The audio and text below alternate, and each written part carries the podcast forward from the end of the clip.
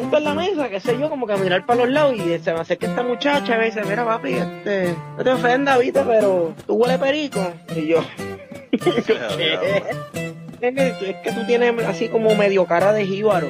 Y por primera vez vi a mi tía con, con otra vista, ya no la veía como mi tía. O sea, ya vi una mujer semidesnuda, yo con 12 años, la vi agacharse para recoger algo, no sé, y le, le pude ver, le pude ver los senos bastante. Bienvenidos al podcast Cucubano número 222. Tenemos un invitado esta semana que hacía tiempo que no venía, hace como un año que no venía. Y la última vez que estuvimos hablando con él, estábamos dando consejos matrimoniales. Pero yo no sé, yo creo que no vamos a tener eso en, en esta semana. ¿Cómo estás, Chopin? ¿Qué onda, Manolo? Pero sí grabamos otro después de ese. Ah, sí. Ah, bueno, pues no, no me acordaba si, si el del negro había sido el último o no. Oh, no, no, no, grabamos. A mí que será lo que quiera el negro. ah. Grabamos uno más. ¿Cómo, ¿Cómo está el negro? ¿Has hablado con el negro últimamente? De hecho está de visita ahorita, pero eh, sí ya está, um, después de un año finalmente ya está hablando de divorcio, vamos. Ah, bueno, pues entonces está, está buena la cosa, ya... Para los, que no saben, sí, para los que no saben la historia, eh, el negro hace un año estaba con que no sé si divorciarme, ya llevo como tres meses separado. Este es un amigo mío que le decimos el negro, vamos. pero no el de WhatsApp, brinco diera, eh, porque... ese, ese, es otro, es otro, no es, no es, el que todo el mundo recibe por WhatsApp, por mensaje. Corto dicen por ahí, no sé. Sí. Pero bueno, eh, el tema es que, bueno, sí, ya hoy sí, la semana pasada le pidió ya el divorcio a ella, se casi con los ojos abiertos, porque no sé, yo creo que ella iba, estaba como que pensando que él iba a esperarla toda la vida a vos, pero bueno, todos no, hemos pero no, uno no puede estar esperando a la gente toda la vida. Claro. Eso, bueno, yo se lo dije en el episodio que, que nosotros grabamos, no me acuerdo ni cómo se llama, pero me parece que sea, se llama como, que será lo que quiere el negro o algo así por el estilo. Ah. Eh, y, y, nada, en ese episodio, eh, nada, yo lo que le dije fue eso, que ya hay que moverse, ¿verdad? Uno seguir adelante en la vida y no uno estar poniendo la vida en hold por otra gente. Claro, sí, pero eh, finalmente lo hizo, vos, y finalmente lo pidió, no se lo han dado. bueno, pero después que tú lo pidas, uh, después que tú lo pidas, ¿verdad? Que, que, que, se puede hacer. Mira, el, el, episodio, para que tengas una idea de cuál es el episodio donde está la conversación con el negro, fue el episodio número 197. Y yo le puse de, de, de título, Mami, ¿qué será lo que espera el negro? Estaba esperando un año, ya, ya averiguamos qué es lo que estaba esperando un año para pa poder pedirle el divorcio a la, a la, a la ex, ¿verdad? Sí. Wow. Sí, se armó de huevos y lo hizo finalmente. Bueno, pero por lo menos, ¿verdad? Eso, como dicen, más vale tarde que nunca. Pero aquí anda dando lástima ahorita. Se vino, eh, hoy de hecho vino a dejar a sus hijos que los tenía de vacaciones y sí. pues eh, lo fue a dejar con su mamá y ahora se, se pasó por aquí, pues no se quiso ir a la casa del hermano. Pues realmente eso es lo que más le preocupaba cuando él habló con nosotros. Sí, sus hijos. Los hijos. Está de bajón, anda de bajón, babos. Ahí abajo se quedó. Anda. Eso. Ahorita te lo llevas de putas y se le, se le resuelve la cosa. Ah, le dije, oh, por más que estoy jomalón, que la Cocos anda lejos, le dije, oh, sí, hombre, hoy paramos donde las putas, le dije. y no quiso. Hoy mínimo donde las putas vamos Bendito, a parar. pobre hombre. Pobre no. hombre. Tú, no lo son saques, como dicen en Puerto Rico, no lo son saques al pobre hombre. ¿Lista? Pues nada, eh, que me, me das un saludo entonces al negro. Sí, yo le digo. Eh, ¿Y tú cómo estás? Que hace un montón de tiempo que no hablamos. Pues mira, las cosas no han sido fáciles. Eh, para los que no saben, yo me regresé a Guatemala, que es mi país natal. Me regresé de El Salvador, que vivía ya 14 años. y bueno, siempre les cuento esta historia, ¿verdad? de que las cosas no han sido fáciles. Aquí cada vez las cosas se ponen más difíciles y ya viene un cambio de gobierno. De hecho, ya mañana es el, el cambio de gobierno. Eh, pero no, no pinta bien, va a tal extremo que ni la prensa está invitada a la toma de posesión, o sea, no, no quieren dejar entrar a la prensa. Eh, están, aquí hay una cosa que se llama el Parlamento Centroamericano, que es un refugio de ratas, vamos. igual que el, igual que el Capitolio en Puerto Rico, donde están todos los políticos. Pero el Parlamento se creó para que todos los presidentes salientes puedan ir ahí y puedan eh, refugiarse con asilo, ah, con, ¿cómo se llama? Inmunidad. Entonces, sí, sí, sí, eh, ah, cuatro años más de inmunidad, vamos. eh, O sea que realmente es un nido de ratas. es un nido de ratas, eh, un nido de ratas. Wow. Pero bueno, aquí estamos mal con eso y, y, y bueno, y las cosas no van a cambiar, pues pi- pinta que el gobierno que viene es la continuación de este. ¿va? Entonces, Sí, está cabrón en Puerto Rico, tú sabes que sacaron el gobernador el, el verano pasado y pusieron a la secretaria de justicia y que, que ahora es la gobernadora y bueno, esa era la que le hacía todas las todos los nebuleos legales al partido y al, y al, y al gobernador, así que sacaron, sacaron Ajá. una cabra que estaba velando las lechugas y pusieron otra. y se están comiendo las lechugas igual que se las comían antes. y hablando de Puerto Rico, he estado muy pendiente de, de, bueno, he estado pendiente de que pasen las noticias en los noticieros cuando se les dé la reputa gana, porque no la pasan, vamos. Sí. O sea, con todo lo que está pasando en el mundo, pero yo creo que, o sea, si, si alguien entra a saltar en una tienda en Texas, te lo puedo apostar que lo pasarían 50 mil veces, pero los terremotos de Puerto Rico, una notita pasan a medianoche, pues. Sí, sí, sí, nadie está hablando de eso aquí. Aquí nadie, en mi, mi trabajo y nadie me preguntan porque nadie sabe. Pues como yo lo que veo en esas noticias locales, en las noticias locales no hablan nada de eso. Pues no, no me han preguntado nada, pero pues realmente en Puerto Rico siguen los, los terremotos bastante fuertes.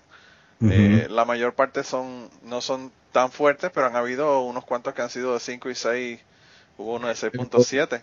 Familia la, y, y tu gente, pues todos están bien, ¿no? Todo el mundo está bien, el pueblo, mi pueblo, el pueblo todo ha sido súper afectado, pero mi familia dijeron, bueno, nos vamos y se, se fueron a la casa de mis hermanas en San Juan y allá están porque allá pues por lo menos los que son más leves no se sienten y mis tías están un poco más tranquilas porque imagínate, temblando cada, cada media hora, cada una hora es una mierda. Y hasta el día de hoy siguen. Sí, Estamos sí, sí, hablando han, han seguido hasta el día de hoy y 12 de, de enero. estamos, estamos el, el 12, sí, domingo. Eh, sí, sí hubo uno- unos cuantos hoy y ayer hubo uno, uno bastante grande. Realmente, yo no sé qué va a pasar porque el problema es que todo lo que ya está medio jodido se acaba de joder con el próximo. Entonces, Es que viene el fin del mundo, todo está escrito en la Biblia, Manolo. Hermano. Tienes que convertirte ahorita. Hazlo, hazlo, hazlo. Mira, mira, Chapín, tú sabes que se han, se han llenado la boca los religiosos hablando de, de que esto es por culpa de los homosexuales. Tú sabes cómo es que siempre ellos tienen que aprovechar la- los desastres naturales para que Negro y- realmente digo yo digo yo desastre natural esto no es un desastre natural esto es un desastre social porque los que los que no han clavado son los cabrones del gobierno Exactamente eso le dije a la Coco. ¿Sabes qué está pasando en el mundo? Que hay un estallido social. Sí, Sí, todo el hay, mundo hay, está- hay un tipo el, el Chapín ahí en vi un, una foto que me mandaron de un tweet de un muchacho el chamaco se llama Félix Maldonado y entonces él eh, escribe el sur que es donde están ocurriendo los, los, los terremotos es una región propensa al degenere homosexualidad y pecado Solo verdadero arrepentimiento y oración podrá salvarlos. Dios tenga misericordia de los inocentes.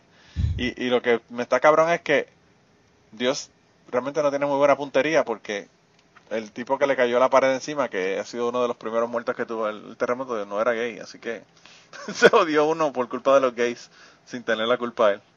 Ya. Yo creo que los gringos tienen más, más precisión con los drones y, y, y esos no, no tienen muy buena precisión porque siempre matan a 15 o 20 más encima del que quieren matar. Ahí, tú sabes, yo- a mí me sorprendió realmente que ahora que mataron al tipo este allá en, en Irán, o, o de Irán, ¿verdad? Lo mataron en Irak. eh, me sorprendió que lo mataron más que a dos personas. Tú sabes que ellos cuando hacen un ataque en drone, eso siempre Sí, matan bueno, un montón de estaba- gente. Ahí estaba pasando un video que no era real, ¿va? que era fake news, que era de otro ataque, que dice que habían como seis carros y empezaron a pegarle a todos los carros. Ah, sí, que se veía la gente corriendo como por un área Sí, de pero- bosque y sí. toda la cosa. Sí, sí, sí, yo lo lo vi. desmintieron, lo desmintieron y, y, y- y realmente no hay no hay footage de, de, de, de la muerte de este Ellos no Soleimán. son pendejos, ellos no son pendejos. Mira, eh, cuando, cuando mataron a Osama Bin Laden, ¿qué hicieron? Le dieron un entierro en el mar. ¿Por qué?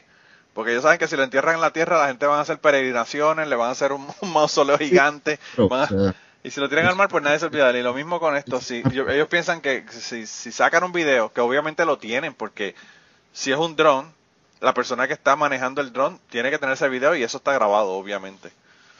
Eh, pero obviamente no lo están, no lo están sacando a la luz pública porque si la gente está molesta en, en Irán por eso que hicieron, pues imagínate si ven haciéndolo. O sea, todavía es peor.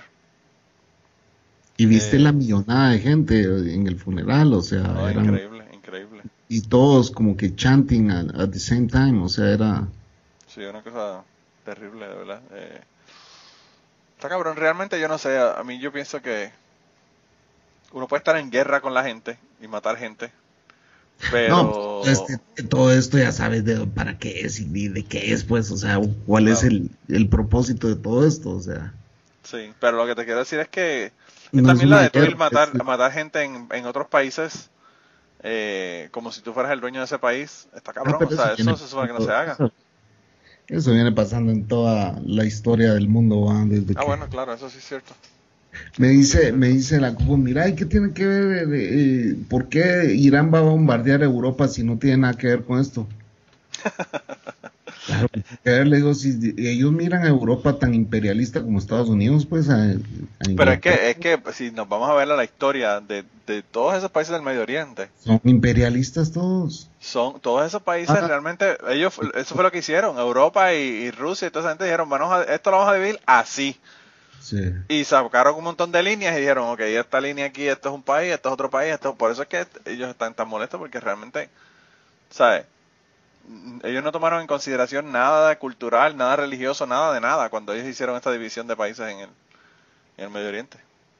Sí, y, y, encima en 1960 y pico les llevan a los judíos. Bueno, aquí les venimos a dejar a esos. Para, si ustedes estaban encabronados, pues aquí lo vamos a poner a estos otros allá. A tu hermanastro que siempre... Mira, no, hable, no hables mal de los judíos, que tú sabes que, que por eso no te dejaron estar con, con Sara. Si hubiese sido judío tú, te no hubiese tenido ningún problema. Sí. Pues yo ofrecía hacerme judío porque a mí me valía verga, pero bueno. Sí. Ah, bueno, pues mira. yo, yo, creo que no te, no te aceptaron. Tenía que tu mamá ser judía para que fuera judía de verdad. No, jamás. No de pacotillas. Es mentira. Tenías que. El problema es que te tienen que cortar un pedazo. Ah, sí. Y después... Sí, ya me, ya me, hubieran quedado nada más dos cuartas, entonces está jodido. Que es lo peor de todo eso, no es que te corten. Dos cuartas, no, pues nada. Lo pues, peor, lo peor de eso no es que te corten, lo peor de eso es que el rabino te lo chupa después. eso es lo que está, lo que está problemático del asunto. Era Manuel vos sos el que empieza con estos temas y después le vas poniendo los títulos estos. La, chupada del rabino. El rabino le, se lo chupó al chapín. y piensan que viniste al, podcast a contarnos una historia de una violación que tuviste en Nueva York. Tú sabes que eso en, Nueva York es un problema cabrón porque hubo un rabino que, tenía herpes. Ah, también anda haciendo cochinada los rabinos. No, el cabrón tenía herpes y hubo 12 bebés contagiados de herpes de cuando le hicieron la circuncisión. y en los Estados Unidos no tienen los cojones del Estado decirle, mira cabrón, tú vas a ir a la cárcel por esta mierda. Es que, bueno, sí, como son los dueños del mundo, vos. No, no solamente dueños del mundo, sino que, que, que tú sabes que la, religión es tan protegida en los Estados Unidos que hasta esas mierdas le permiten a esos cabrones. Mira, yo, Cuando... Pero tú te imaginas, Chapín, que tú ser un, un bebé y de haberte contagiado con herpes de, de qué sé yo, dos meses. y por culpa de un cabrón. Con el virus. Sí, sí, sí, porque esto lo tienes toda la vida. Sí, Está el herpes para toda la vida. Está cabrón, de verdad. Mira, y viste cuando los evangélicos estaban invocando a. Sea, a ver a quién invocan ellos, vamos, pero está. Yo creo que no es el diablo, Chapín. Si, si me deja hacer una. una... Pues, pero le ponen las manos encima al diablo, entonces no sé, vos. Sí, sí, sí. Y, y, cuando estaban haciendo eso en vivo, ah, yo lo estaba viendo en vivo y les pongo así: Trump, grab them by the pussy, pussy. Bendito. Bendito. Ya, ya él no lo, no lo dejan agarrar a nadie por la, por la vagina. por la JJ no te imaginas la cantidad de likes que tuve ahí con, el sabrás, sabrás, Chapín, que ese cabrón va a ganar de nuevo. Ah, sí va a ganar. Si por eso hizo todo lo que hizo ahorita, tenía que asustar a su población. Claro, claro. Tenía que asustarle y decirles, bueno, cabrones, o, o quedo yo de nuevo o, o, nos van a bombardear y nos van a hacer esto. Y, no- y la gente ahí va, va, como es, es que, bueno, no solo, en- hasta en los mejores países, dicen por ahí, va. Sí. Ustedes no pueden hablar porque el, el, el, el que nos dio el ejemplo de, de elegir a un payaso fueron ustedes.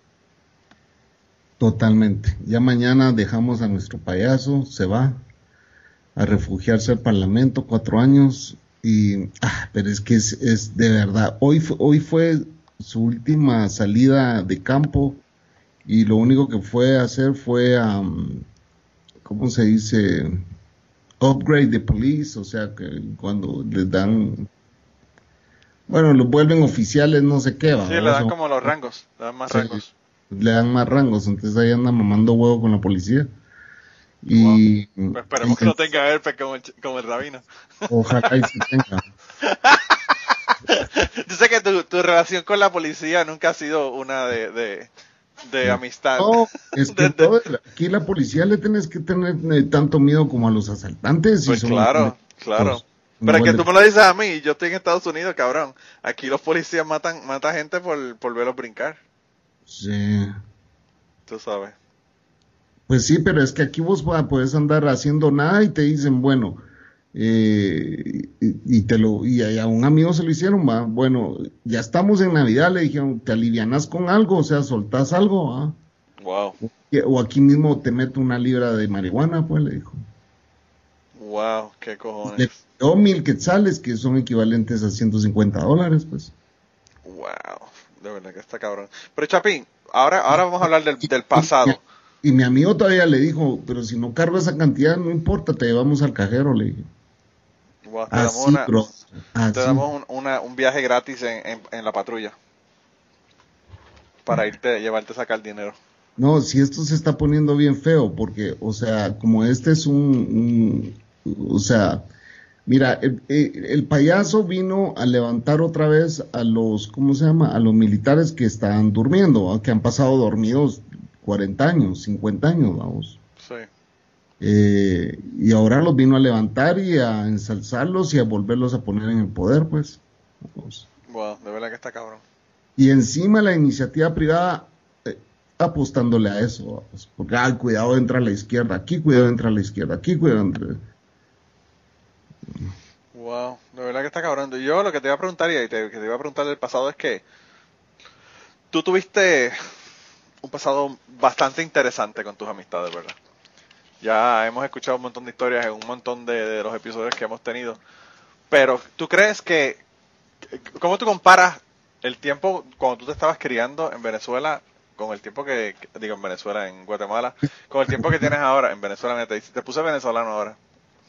Eh, by the way, hablando de Venezuela, ¿hay un montón de venezolanos en Guatemala? Cantidades exageradas se han venido a vivir aquí. Que te digo que, o sea, yo ya he conocido desde que regresé mínimo, pero mínimo unas 15 familias venezolanas. Porque está pasando no solamente allá, sino en toda Latinoamérica, por eso yo pienso que, que por eso te pregunto. En Guatemala ya hay 15 mil venezolanos, eh, familias, Wow, y colombianos habrán unas 10. wow. Son 25 mil familias que se han venido a vivir aquí. Está cabrón. Es que de verdad que está- la cuestión en, en Venezuela está bien A, cabrón. a donde vayas, escuchas acento venezolano y, y colombiano. A donde vayas. Siempre hay alguien sentado a la par tuya que es colombiano o lo que sea. Sí, wow. Y, y yo les he preguntado, ¿y por qué han escogido Guatemala? Ah, pues chequeamos todos los países de la región y pues este es el que mejores, eh, eh, mejores, ¿cómo se llama? Indicadores tiene y etcétera, etcétera. Pues no, lo que yo te iba a preguntar es cómo compara cuando tú te estabas criando en, en, en Guatemala a como, como es la vida ahora en Guatemala, eh, a nivel de, de criminalidad, de calidad de vida, de cómo los chamacos de hoy día, eh, no sé si, si, si la cuestión es segura para ellos o... Mira, eh, yo te digo que yo en cuando yo me cuando yo crecí en Guatemala, yo a los 10 años salía de es el paseo de la Reforma, aquí hay un paseo de la Reforma como en México, donde Sí. están los edificios financieros, donde está to- la- yo vivía en uno de esos apartamentos. vivir en uno de esos apartamentos en aquel tiempo costaba 500 quetzales. Eso es el equivalente a que 75 dólares más o menos. Cuando tenía, tenía 10 años. Hoy esos mismos apartamentos te están costando 7 mil quetzales, o sea, mil dólares. Sí. O más, si no más, quizá más, unos 1200 dólares, donde yo viví. Eh, en ese entonces yo salía de mi apartamento, me cruzaba la reforma, agarraba un bus y me iba durmiendo hasta, hasta el colegio. Porque yo estaba en un colegio en el centro porque me castigaron, porque me echaron del colegio. Donde Esas son las historias que a mí me interesan, Chapín. Esas son las historias que a mí me interesan. Me echaron a la mierda porque vería a la profesora un día. Me harteaba, o sea, ella abusaba de mí. Ojalá hubiera sido sexualmente porque sí estaba bien buena, pero no. Mira, que sabes que eso no es politically correct. Vos, vos sabes, vos, vos sabes de que esa tipa, o sea, esa tipa estuviera presa si, si me hubiera tratado en ese entonces, eh, en estos tiempos, como me trató en aquellos tiempos, presa estuviera. Sí, yo no Pero yo, yo no llevaba deberes y me jalaba el pelo y me cacheteaba todo. Ah, pues un día no aguanté más y la pateaba, la dejé toda pateada. Y ese día me echaron más porque, bueno, en fin. Por razones obvias mi mamá me metió en un colegio en el centro de castigo y eh, yo te conté que estuve un año ahí y después me dijo, pero imagínate, tenía 11 años, 12 años, pues, y me iba en bus urbano eh, para, para, el colegio. Pregunta qué niño de 11 años dejan, lo dejan subirse a un bus ahora solo, pues. No, no, no, no. Eso no, existe. Nosotros andábamos en bicicleta en toda la ciudad, pues. Pregunta cuántos andan en bicicleta. Bueno, sí andan en bicicleta, pero con el riesgo de que le roben, O sea, aquí los robos, eh, te paras en un semáforo y tenés. La vez pasada le dije a Marta, contá cuántas hay. Le dije, 18 motocicletas alrededor de mi carro, pues. De esos 18, uno sabes quién es el que te va a sacar la pistola y te va a tocar en el vidrio así, y los semáforos aquí duran, o sea, aquí, aquí hay tiempo para que asalten tres carros en el mismo semáforo, pues. Wow. Porque el tráfico es exageradamente, eh, el tráfico, o sea, todo, yo no sé, la gente que crece con el tráfico, pues ya es, es, es simpático ver, va, hay, hay muchos factores. Yo vivo en una montaña donde el clima es riquísimo, o sea, siempre hay frío, a veces encender la chimenea por el frío, etcétera, etcétera. Eh, no el frío de Estados Unidos, obviamente, pero sí hace frío. Y, aquí la gente, muchos jóvenes andan con camisetas y todo, y me dice la coco, mira, y estos locos, ¿por qué andan en camiseta? Es que no, ellos aquí crecieron, le digo. Para ellos este clima no es frío, pues, o sea, es, es normal. Vos porque sos costeña, le digo. Pero, pero ellos, ellos aquí han crecido y nunca han tenido ningún problema con el clima. Pues va. Lo mismo es con el tráfico. La gente ya ha llegado a un grado de acostumbrarse a manejar 20 kilómetros, 3 horas, ¿me entiendes? En 20 kilómetros. Wow. Yo para en Puerto Rico es igual, en Puerto Rico es igual en el área de, metropolitana. Para llegar de, de, mi casa a la casa de mi abuela, que yo digo que es allá abajo, porque es bajando la montaña, eh, literalmente soy un bajado de la montaña.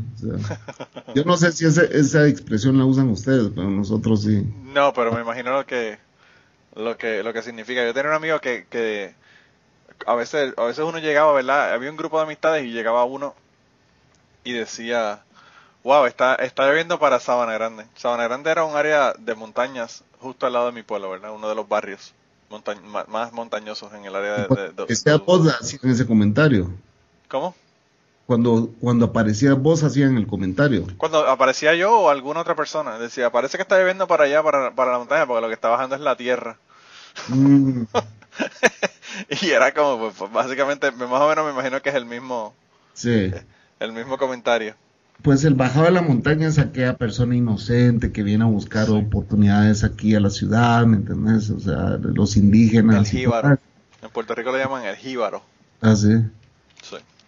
Y entonces, eh, eh, son, mi abuela vive a 13 kilómetros de mi casa, pues.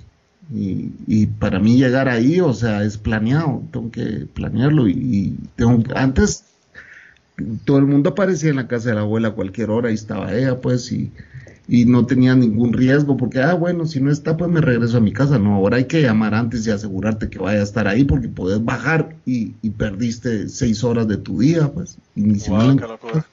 Sí. ¿Y, ¿Y por qué no? Es- ah, ¿La razón puede ser por la, porque no hay un sistema de transportación público que, que valga la pena o, o, qué- o qué? porque el crecimiento fue demasiado rápido. Mira, a pesar de que Guatemala es quizá la ciudad que mejor planificada fue, eh, mejor planificó su crecimiento, ¿me entendés? Eh, de toda Centroamérica. Sí. Porque de- se aseguraron dejar calles anchas, de dejar bulevares, de dejar, eh, etcétera, áreas verdes, etcétera, etcétera. Sí, Sí. Se, se preocuparon por esa planificación, pero ha llegado a tal extremo el crecimiento y todo es porque el alcalde que dice que se murió, porque dice, mucha gente dice que no está muerto, que anda de parranda, ¿va? Está No, como Epstein. Está como Epstein. Sí. Eh, Este alcalde dio permisos para que todos los barrancos, hoy existen eh, los grandes eh, edificios y, y condominios eh, residenciales, comerciales. Sí.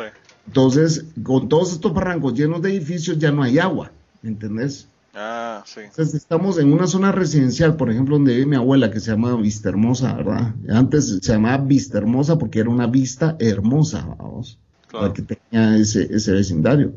Hoy es de lo más comercial que puede existir y, y- y la cantidad de condominios que han hecho, o sea, es un, es un mini, Ya, ya no hay vista.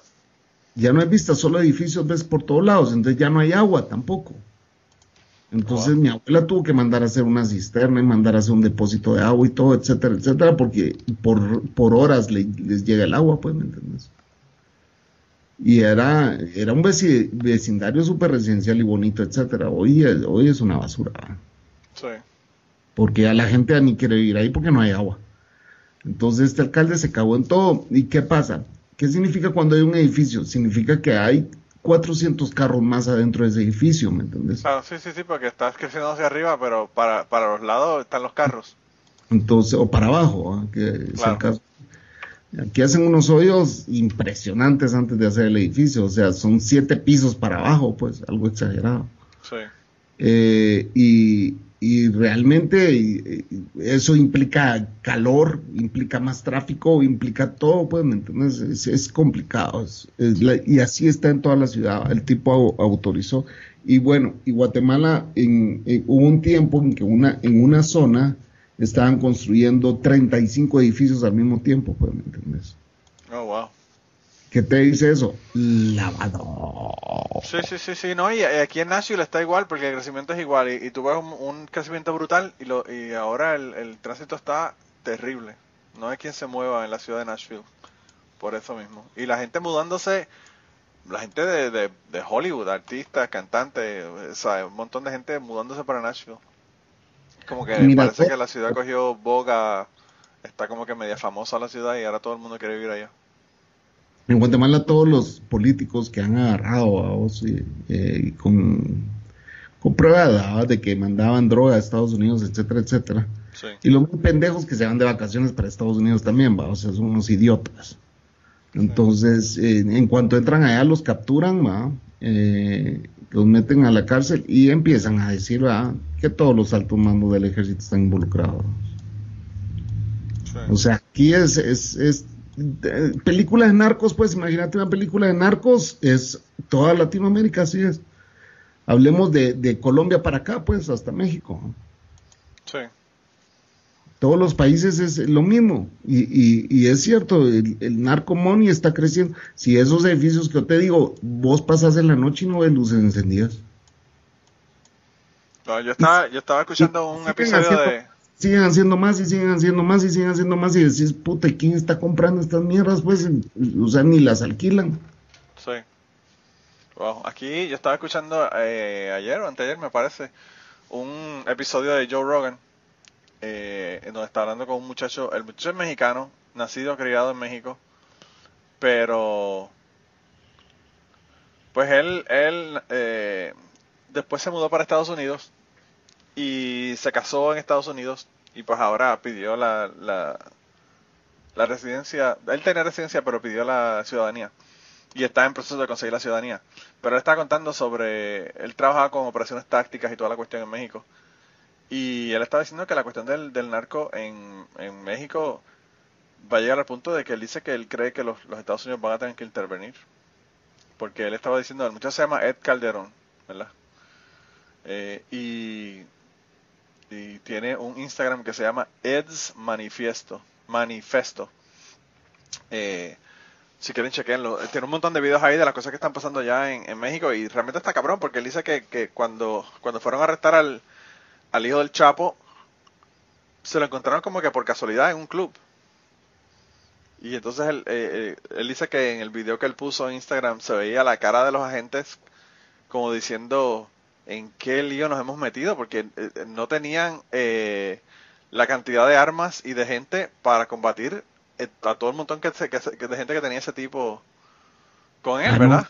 Ahí están los videos, yo, yo vi esos videos donde, donde Sí. el ejército se tuvo que retirar, así literalmente nos tenemos que ir porque nos, nos mata, ¿no? Sí. Están mejores armados y así. Y ves al ejército, o sea, que se, se bajan los narcos, se bajan los del ejército y empiezan a hablar entre ellos, pues. Sí, sí, e- ese video también él lo puso en su, en su, en su Instagram. Entonces lo que hablaba era de que pues todo el mundo está preocupado con la cuestión de Irán y nadie se da cuenta de que, de que la cuestión en, en- en- con- entre México y los Estados Unidos con la cuestión de las drogas y las armas está a punto de explotar y, y nadie se da cuenta ni habla de eso. Tú sabes.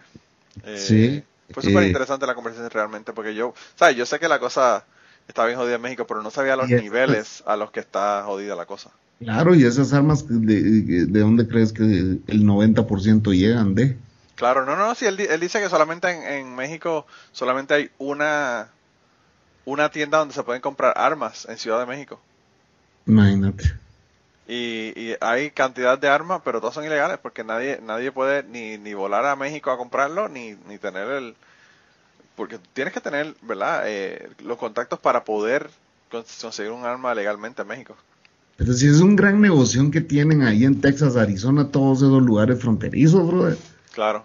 O Por sea, eso- Por eso es que no quieren que quiten las armas. Pues sí, obviamente, si es un negocio sososasazo, donde todo el mundo está saliendo bañado, créeme, hasta el cara naranja, pues. ¿no?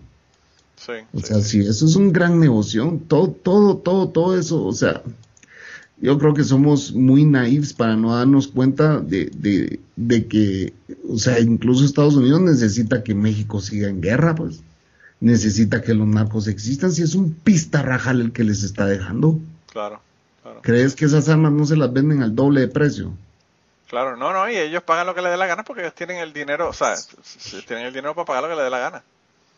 Estaba hablando ahí, el otro día en, en, en los videos que estaba viendo el muchacho este, vi que, que tenían dos tanques, dos camiones con, con este armored, ¿verdad? Que tenían el, el, el metal eh, alrededor, Blindado, prueba de balas. Sí, sí, sí, a prueba de balas. Y caminando por el pueblo como si nada. Como pues, aquí llegamos. Yo digo, wow, de verdad que está cabrón. Imagínate que ese nivel de narco en Guatemala, pero protegido por el ejército. Wow. Sí, sí, sí, sí. Peor. Y, no, y, y- y ¿sabes cuál es la entidad? ¿Cuál es la entidad que recibe mayor presupuesto en este país? ¿Cuál? El ejército. El ejército. Pues igual que en Estados Unidos. Están- sí, pero ustedes no andan protegiendo narcos, nosotros sí. No, no, no, no, claro. No, y en el caso, en el caso de allá, en muchas ocasiones no les queda más remedio, ¿entiendes? Sí, Porque es eso o te matan. sí. O sea, eh, sí, él está hablando de que la cosa está llegando a unos niveles que de verdad que eh, él no sabe cómo va a terminar el asunto, pero él dice que, que si no hay una guerra entre Estados Unidos y México y se meten los militares gringos a, a México, porque ahora lo que estaba diciendo él era que lo que estaban empezando a hacer era designar eh, los, los, los narcotraficantes como terroristas. Y una vez tú haces eso, ya puedes justificar, pues, desde Guantánamo para abajo, lo que sea, ¿entiendes? sí. Y entonces estaban diciendo que Pueden los, desintegrar con un dron. claro, claro, y estaban diciendo que pues que, el- que los, los narcotraficantes estaban trabajando con el magnífico presidente mexicano que tienen ahora, para que eso no ocurriera, para que pues él, negociara y que no le permitieran hacer la designación de terrorismo. Pero coño, o sea, si el narcotráfico en, en estos países no es terrorismo, yo no sé qué puede serlo. Porque la población está aterrorizada literalmente. La gente habla mal de López Obrador. Ah, que es un idiota, que es un no sé qué, que es un corriente, que es un no sé qué. Pero yo no veo ni una puta diferencia entre el anterior y este. Es más, ah, a, este lo veo, a, este lo veo, inteligente y al anterior era un idiota, pues, ¿me entiendes? Sí. Sí, sí, yo no, yo no, yo desde afuera, ¿verdad? Yo no veo ninguna diferencia. Uh o sea, en el sentido de que el, anterior a la gran, el, anterior era el, nuestro payaso, pues el títere, era un títere. Sí. Puesto por las televisoras para eh, tener una novela por cinco años. Sí. Porque ese, e, e, e, eso fue una novela. Sí, no, y, estaban hablando del montón de líos que tienen otros presidentes anteriores. Que, que después, después que han salido, Después que han salido. Ese presidente, el final, Manolo, fue una novela. Dejó a la mujer y se quedó con la amante, pues, o sea. Sí. wow. Wow. Eh, sí, está cabrón, realmente. Y la pendejada no es esa, la pendejada es que a, los mexicanos y a los, y a los latinos nos encantan las novelas. nos enfocamos en las novelas y, no, no, nos enfocamos en las cosas que nos tenemos que enfocar realmente. ¿Sabes cuál fue la última gracia que hicieron estos desgraciados en Guatemala?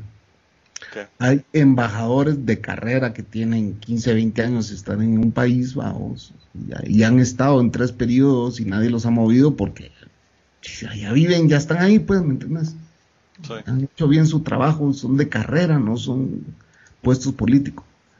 Ah, pues para todos eso les dijeron, ¿saben qué? Van a regresar a Guatemala y van a pasar el próximo periodo aquí. Los salientes están haciendo esto, fíjate, ni siquiera es el entrante, el entrante tiene todo el derecho de poner a quien quiera, pues, ¿me entiendes? Wow, sí. Ah, no, pero los salientes dijeron, y esto ya está mal armado, así decimos nosotros, un tamal armado, compadre hablado, vamos. Sí. Eh, han mandado a traer a los embajadores y adivina quién se va a ir de embajadores con inmunidad ahí. ¿Qué? Todos los corruptos que tienen casos abiertos aquí. ¿Qué cojones? O sea que están básicamente protegiéndose unos a los otros y para seguir a, la, cadena de... Pues sí, y cuando salga el próximo va a ser lo mismo. Entonces, ya descubrieron cómo seguir impunes, vamos. Sí, sí, sí, sí, ellos mismos. Ellos mismos... aquí hizo, este tipo hizo un libramiento de tráfico, así le llama, el libramiento de Chimaltenango. Eran, no sé, 12 kilómetros de carretera, ¿verdad? Que ya no, que lo que hace es, es un bypass, básicamente, ¿va? Ya no pasas por un pueblo que era un dolor de huevos, ¿me entiendes? Sino que das la, vuelta alrededor. Le das la vuelta alrededor. Quedó lindo, ¿va? Pasas ahí y dices, wow, qué bonito quedó esto no había pasado ni la primera lluvia, se empieza a desmoronar todas las paredes de los lados. Pero ni la primera lluvia, Manolo. Y cuando se caían los pedazos de cemento, abajo estaba todo hueco. ¿Me entiendes? Era así como que, ¿y qué estudio de suelos hicieron ustedes aquí? O sea, no hicieron ni muros de contención ni nada de nada. Todo desmoronado. O sea, te estoy hablando de deslaves encima de la carretera. No uno, Manolo, seis deslaves en la carretera en la primera lluvia. Pues. Oh, wow. Entonces. Y, en Guatemala, que casi no llueve.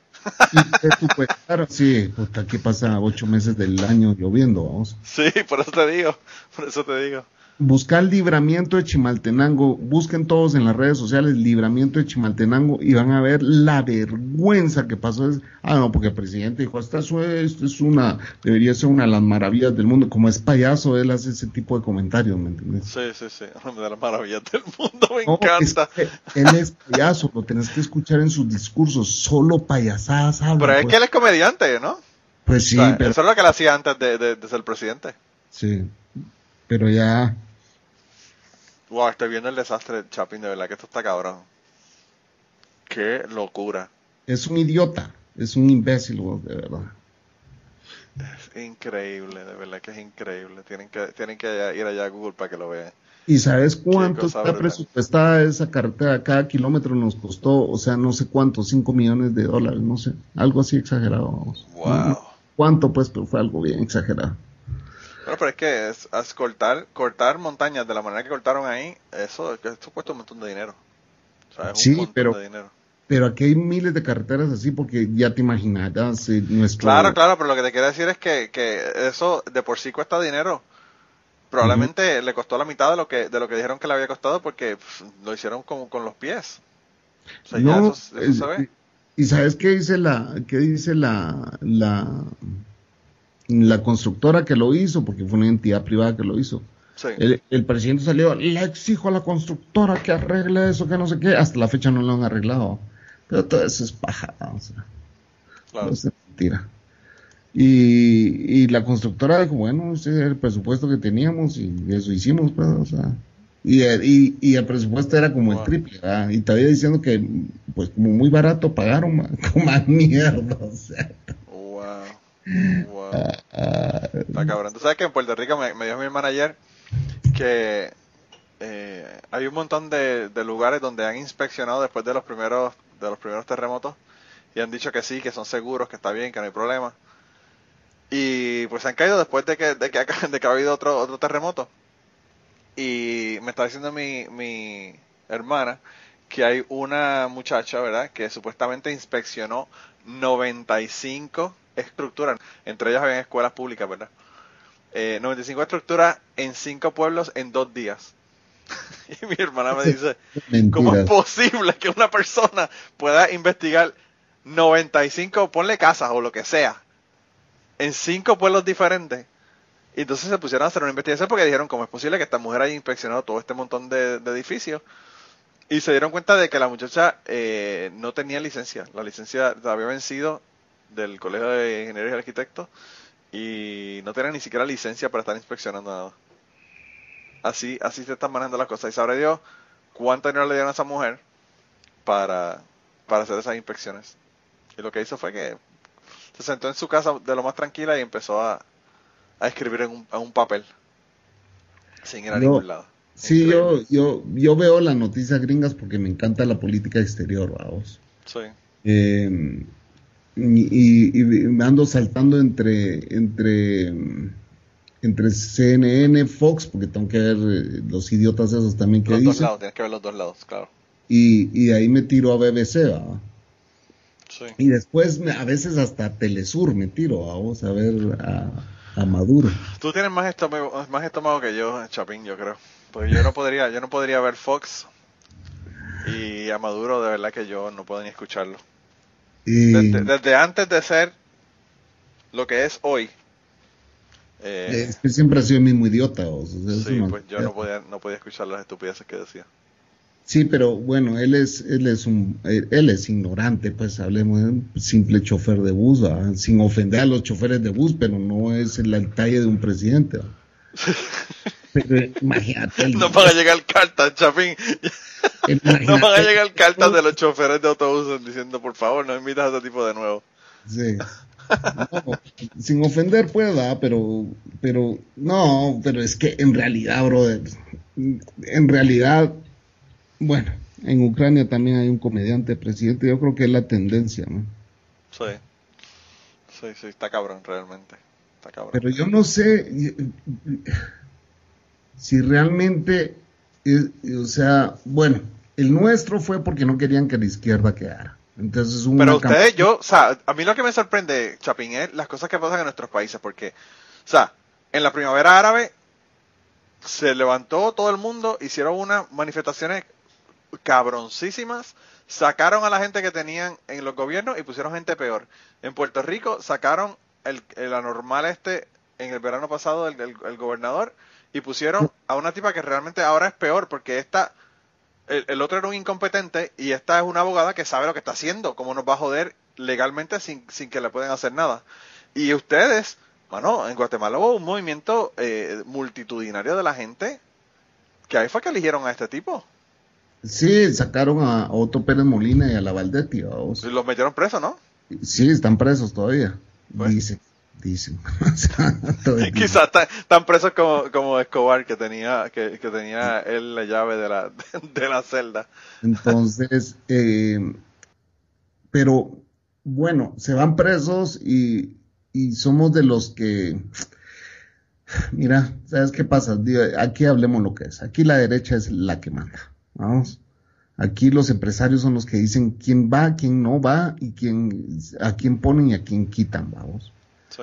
Eh, cuando era latente el gane de la izquierda, que bueno, yo también digo gracias a Dios no quedaron, ¿va? porque también eran radicales, eh, le empezaron a impulsar, a y, a quién más tenemos? Al payaso. Ah, pues impulsemos al payaso, tal vez queda, ¿va? Y le metieron plata hasta donde ya no, que es un delito electoral, vamos. Sí. era un delito electoral. Y empezaron a pautar en lo que querrás, ¿ah? Durante seis meses. Le metieron un pistarrajal y atrás del payaso, ¿quién estaba? El ejército. Vamos. Entonces el ejército y la derecha, pues es lo mismo, pues la derecha y el ejército es lo mismo.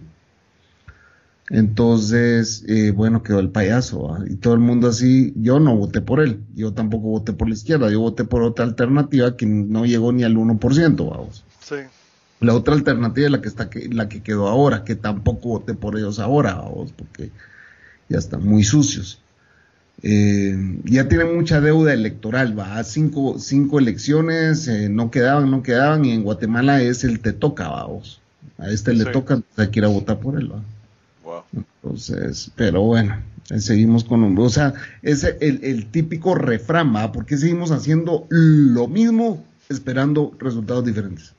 Claro, pero a mí lo que me sorprende es que, que a veces la gente hacen revueltas, logran sacar gente que realmente claramente son problemáticos porque son corruptos o por la razón que sea y termina todo peor que como estaba antes. Pues porque, no, porque, porque les permite seguir haciendo sus marufiadas que han hecho durante toda la vida, pues. O sea, si aquí la CICI, que era una entidad internacional que fue los que metieron a Otto y a la Valdete al bote, eh, básicamente fue porque la derecha dijo, solo se hicieron un ladito así, pasen adelante, sigan, sigan, vayan a agarrarlo. O sea, los empresarios hicieron un ladito así, pasen, sigan. Pero ahora con este lo defendieron a capa de espada, este se empoderó tanto que hasta echó a la CICIG fuera de Guatemala, pues. Que era la, la Fiscalía Anticorrupción, no sé qué, vamos, eh, por la ONU, puesta por la ONU. Y porque la CICIG empezó a encontrar, o sea, dijo, bueno, sí, Guatemala está pobre y no podemos hacer nada porque no hay, no hay eh, recaudación fiscal.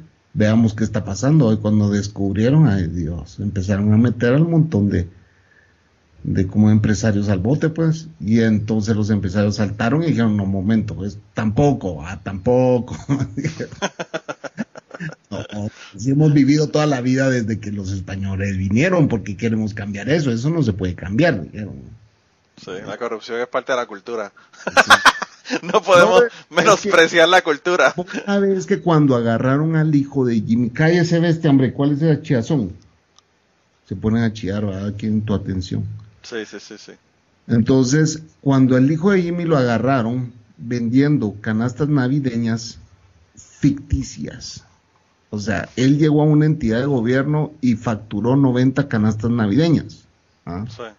A ponete 85 dólares, no, eran como no sé cuántas, 400 canastas navideñas, 85 dólares, no sé, y, y, que llevan esto y esto y esto, y cuando ah, sacan el costo no costaba más de, bueno, como sea, él la sobrefacturó, llevó la factura, se la pagaron y las canastas nunca llegaron. Vamos.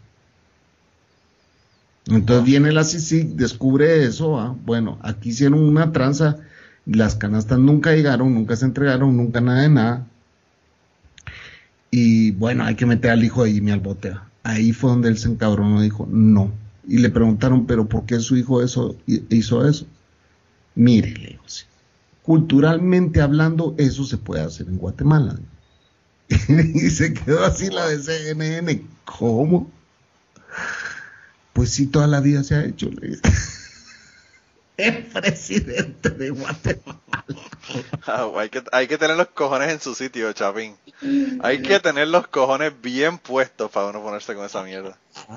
Ahí vas a encontrar el video si lo buscas. Jimmy de, su hijo, vamos. Wow. A su, y a su hermano, porque está el hijo y el hermano involucrados. ¿verdad? Sí, porque el, el problema de estos cabrones políticos es esto todo, que toda la familia, toda la familia está guisando, no, Eso no, no son ellos nada más.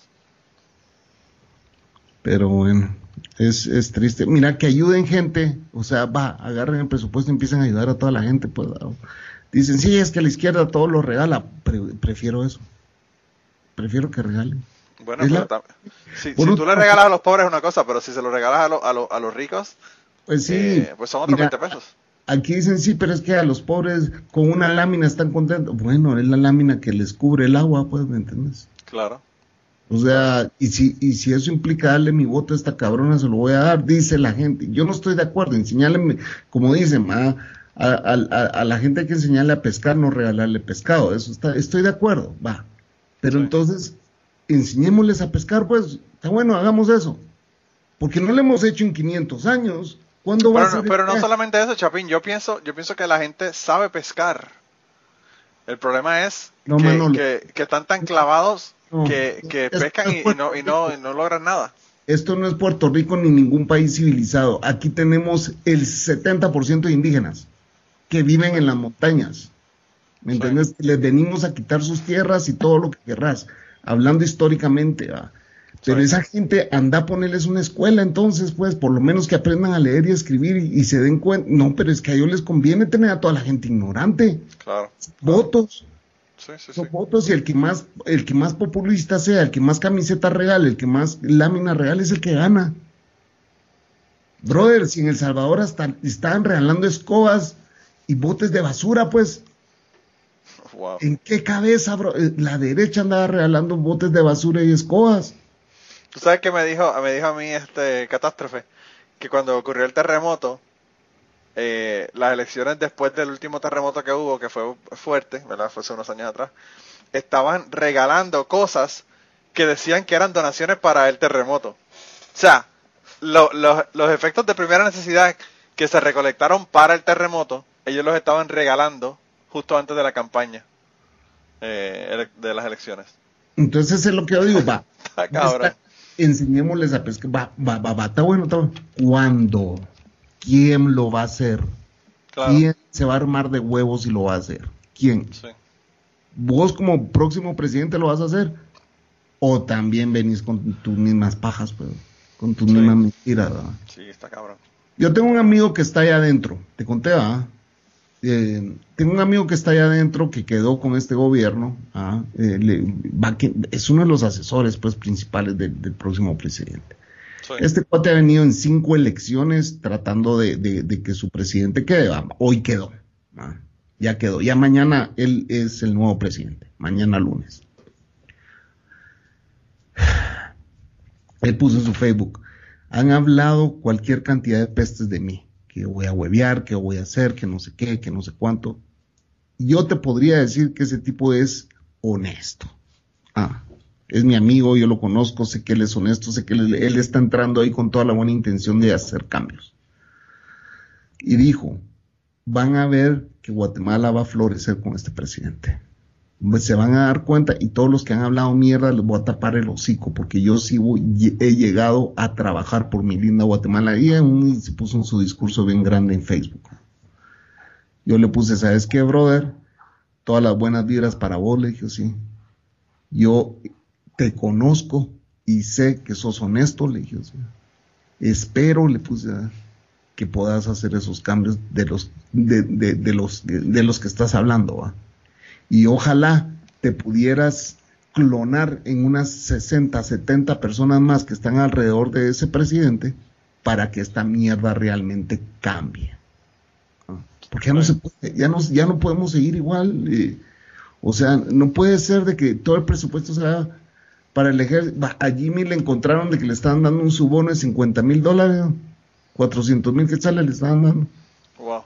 Y lo que está cabrón, Chapín, es que, es que el, el asunto es que a veces hay personas que entran y quieren hacer un cambio, pero van como un salmón en contra de la corriente con todo el montón de la mierda corrupta que ya está ahí Terminan sacando. y no pueden hacer nada, claro, no pueden hacer nada, no pueden hacer nada. O los terminan matando vamos, por, por no alinearte. Sí, realmente está cabrón. Pero bueno, a ver qué pasa. Vos, ya mañana entra el nuevo presidente y, y, ojalá sí, ojalá sí haga, cambios, porque sí, Guatemala lo necesita. de verdad, Guatemala necesita ya cambios. Es un país que, que si vos venís a conocer Guatemala, te apuesto que el día que vengas, porque sé que un día vas a venir, vas a decir, puta madre, yo no me imaginaba Guatemala así. O sea, es un país tan rico en todo, brother, culturalmente hablando, ¿me entiendes? O sea, somos... es que yo veo, yo veo fotos y yo digo, wow, qué, fotos tan hermosas. De los qué lugar tan hermoso. De Centroamérica en cultura Guatemala. O sea, aquí vos querés ir a ver ballet, querés ir a ver la sinfónica, querés ir a ver conciertos, querés ir a, eh, querés ir a ver obras de teatro, o sea, a la orden del día, ¿me entiendes? Cosa que en Salvador no existe. Déjame. Allá están empezando ahorita de vez en cuando. Y, ah. Eh, Te estás aprovechando de decir esas cosas porque la Coco no está en la casa. No, ella lo sabe. Ella, ella, le encanta este país. Ella le fascina este país. Para ella fue fácil venirse para acá porque le encanta la ciudad, pues. Ella le encanta andar caminando por, por las calles de Guate. O sea, ella es feliz y yo la llevo al, al, centro histórico. Ella es feliz ahí caminando entre, entre toda la, la brosa, entre toda la gente.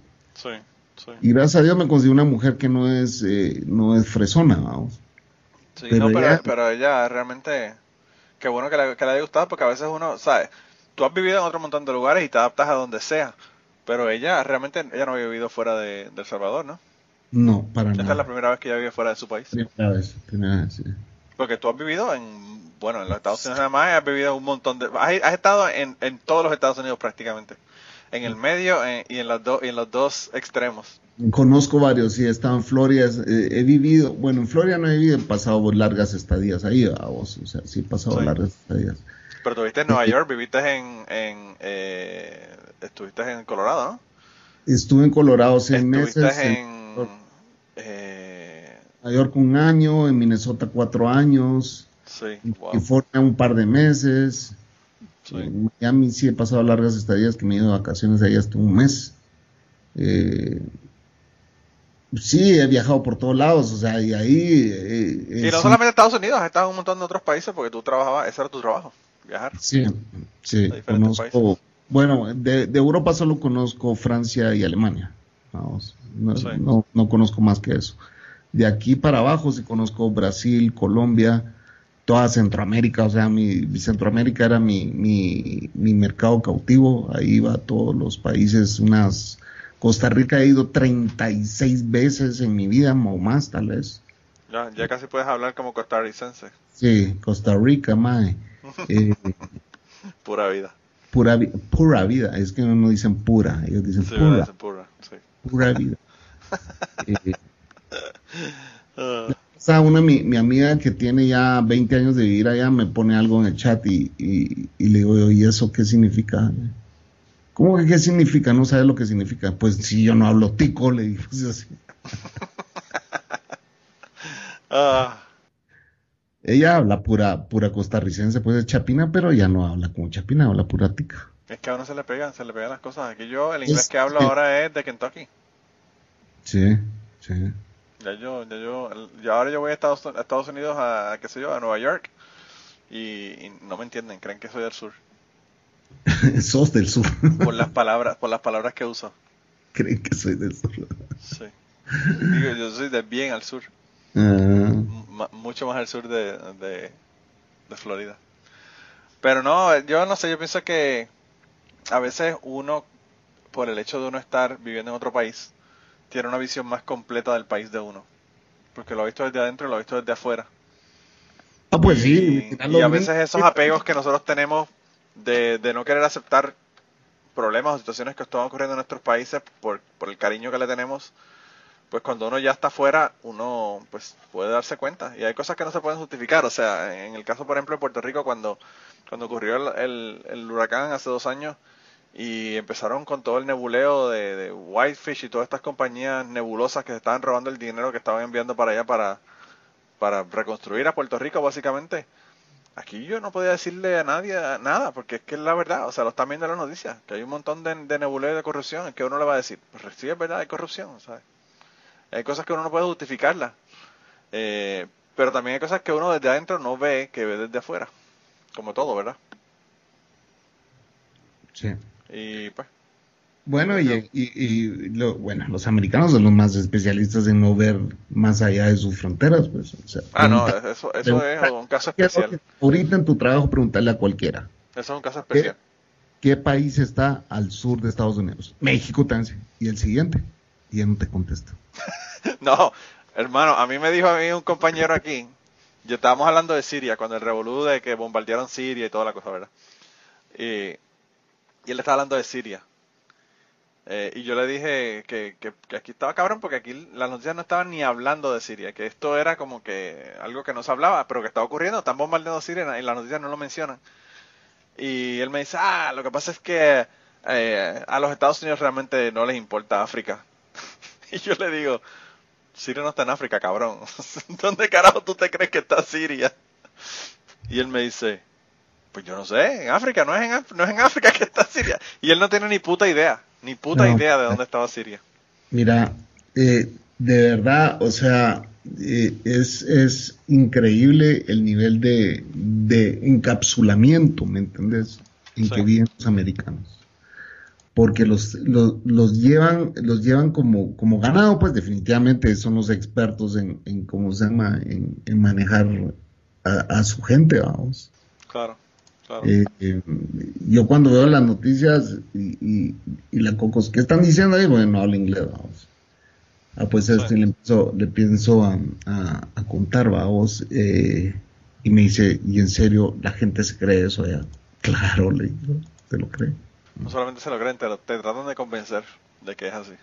Bro, y yo tengo familiares que se han ido de aquí para allá a los 18 años, ¿me entendés? Y que ya tienen el, que, el, cerebro lavado, pues. Y ya no me hablan a mí porque por mi forma de pensar, va, o sea, que critico a Trump y todo eso.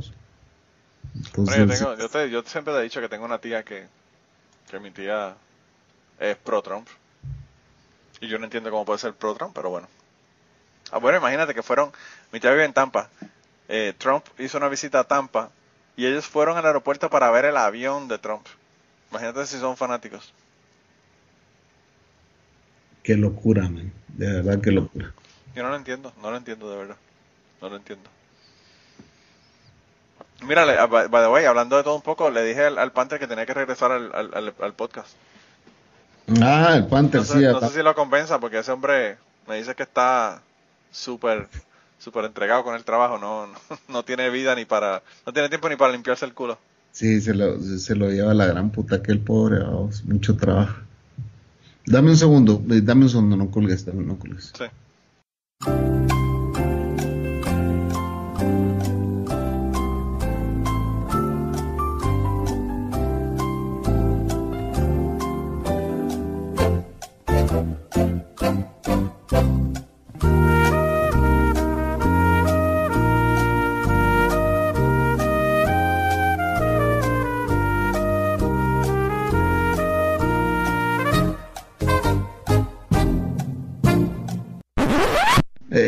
Estamos de vuelta, señores. Lo que pasa es que me pegaron una llamada allá, del norte.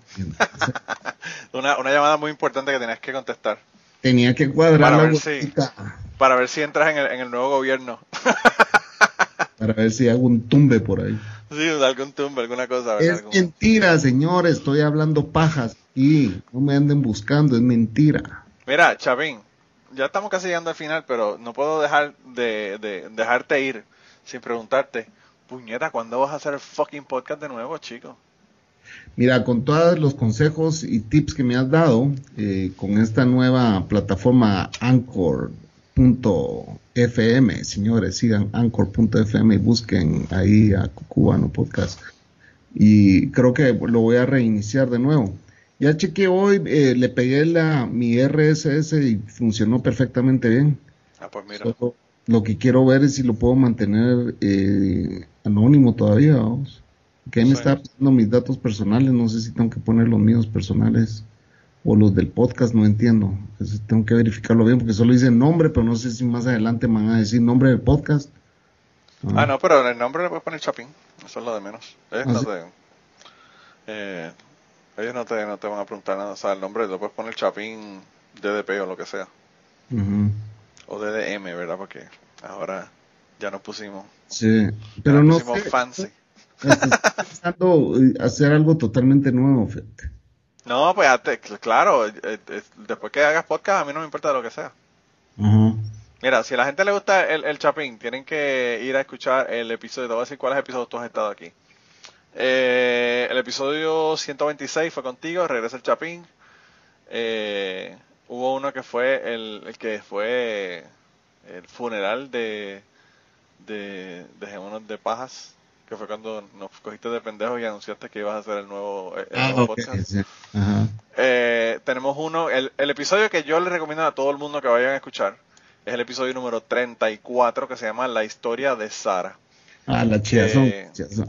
Eso es novela, eso es novela. Esa es novela. Y, y no, y, y- y yo siempre le digo a la gente, cuando alguien me dice, ah, mira, que eh, empezaba a escuchar tu podcast para que me recomiendes episodios, siempre le recomiendo ese episodio porque realmente me parece que es uno de los mejores episodios que, que ha tenido el podcast, sin, sin quitarle, ¿verdad?, todo el resto de los 200 y invitados. pico de, de- de invitados que hemos tenido. Ujú. Eh, han habido muchos que, que han sido si así. ¿A vos te pasó en algún podcast que tuviste un invitado y vos ya a los 15 minutos ya querías decirle a ese tu invitado, ¿sabes qué, brother? Ya no, ya no quiero seguir grabando con vos, o sea, ya me tenés a verga. Hermano, hay un, hay un, hay un episodio que yo le puse de nombre La historia sin punchline. Porque era una historia, pero como que no tenía ni pies ni cabeza, ni sentido, ni nada. Ese- si, si quieren aburrirse, vayan y escuchan ese, pero, pero escuchen primero el 34 con la historia de Sara. Mira, y, y ese podcast sin punchline, pues, pues, como que te vale verga tu invitado por lo visto. Sí, no, el, el invitado después me mandó un mensaje de voz y me dijo que el cucubano era una mierda. Y pues como yo soy tan cabrón, yo lo puse, tú sabes que al principio pongo pedazos de los episodios, pues lo puse, lo puse al principio del- de los episodios de que cucubano era una mierda. Eh, y pues nada, tú sabes, con no invitarlo y no hablarle no hay problema, ya se acabó todo el problema. No hay, nada más que buscar. Pero, pero sí, sí, eh, eh, realmente, no sé, una, yo, yo, yo, realmente lo que yo siempre digo eh, en, en Cucubano es, todos tenemos una historia que contar. Lo que pasa es que ahí en ese caso, en el caso de él, la historia era bien aburrida y sin sentido, ¿verdad? Sin, sin nada de... Ajá. No pasaba nada, esas historias que no pasan nada, ¿verdad? Sí, que estás esperando el punchline y es así como que, ok, Sí. eh, va. Y A- entonces, A mí lo más, lo más que me gustó fue que después que llevamos como una hora hablando, le digo, bueno, pues ya nos vamos. Y me dice, no, no, que no te, no te he terminado la historia. Y yo digo, pues acaba, termina la puñeta, llevamos una hora hablando.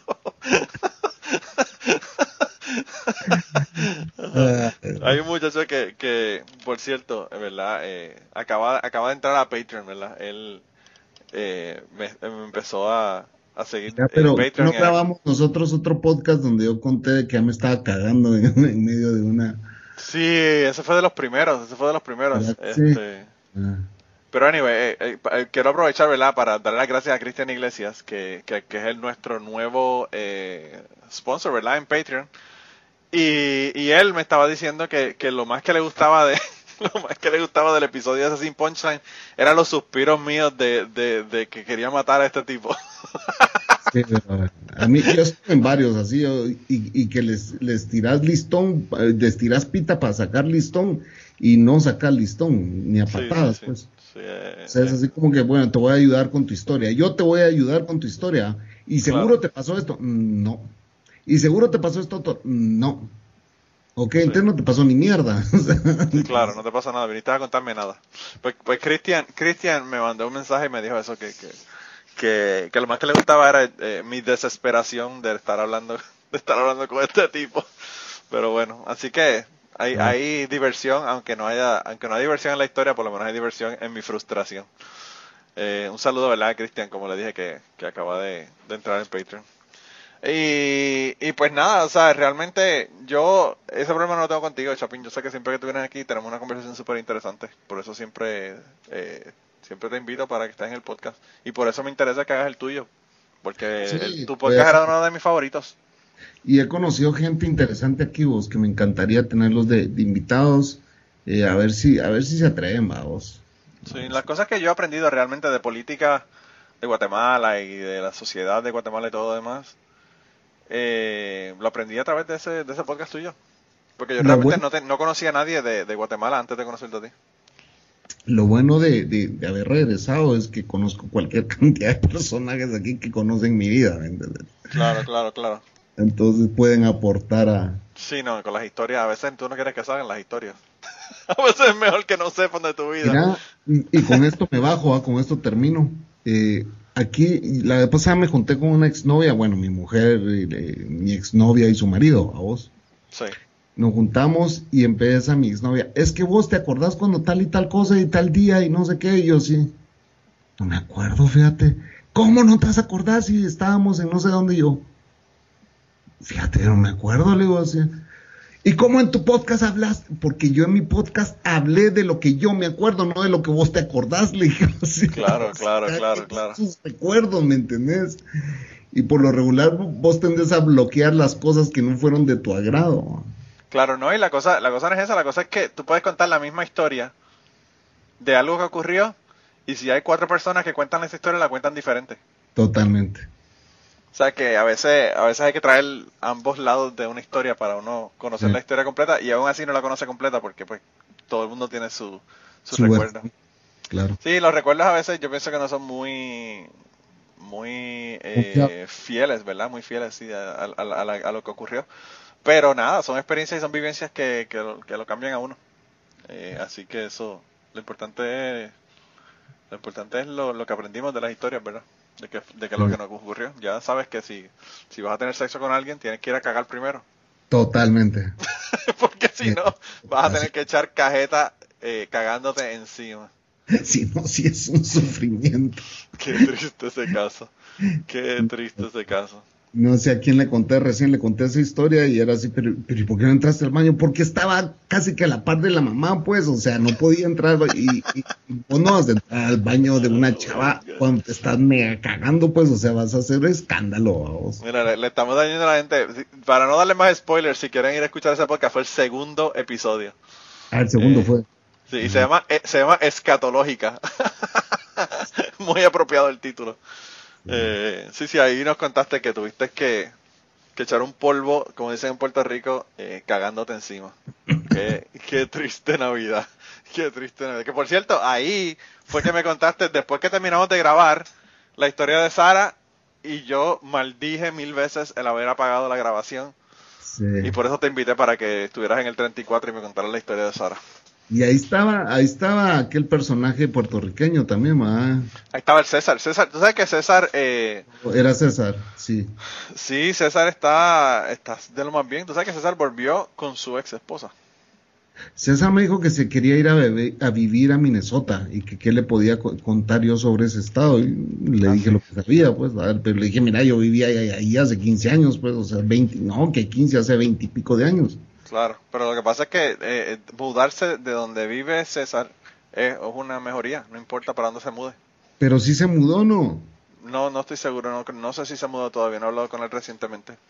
Pero lo que sé sí es que, que está, Pero está con con su ex esposa, sí. Pero, la, pero si la odiaba. Para que tú veas cómo uno puede resolver las cosas, Chapín, hay esperanza. Hay esperanza para el negro aquí. Sí. Sí. Bueno. No Ok. le digas eso, no le digas eso, que después que el hombre finalmente le pidió el divorcio, puede que, que se retracte y quite, y quite la, la, la, la petición. El Chapín escuchó una historia donde volvieron. Yo espero lo mismo. El pobre hombre, coño, de verdad. Tú sabes que yo siempre digo que cuando volvemos a, hacemos un círculo y volvemos al tema del principio, ya se acabó el podcast, así que yo creo que hemos terminado el podcast del día de hoy, habiendo vuelto al, al negro. Eh, eh, pero, pero nada, me dejas saber, Chapín, cuando tengas el podcast para anunciárselo a todo el mundo, porque todo, la mayor parte de la gente que escuchaba este podcast escuchaba el tuyo también. Sí, sí.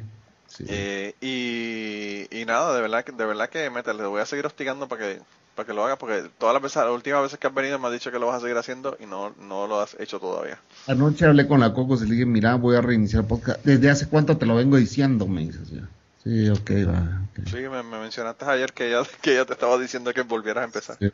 Generalmente es lo contrario, generalmente la- las parejas no quieren que uno grabe podcast. No, pues yo creo que me veía más feliz y relajado en ese entonces. Es que si esta es una, una herramienta de, desestresante, pues me entiendes totalmente. Claro, claro que sí, claro que sí. Sí, no, definitivamente que sí. Definitivamente es que catarsis, es catarsis. Sí. Pero bueno, pues nada, hermanito, de verdad que un abrazo.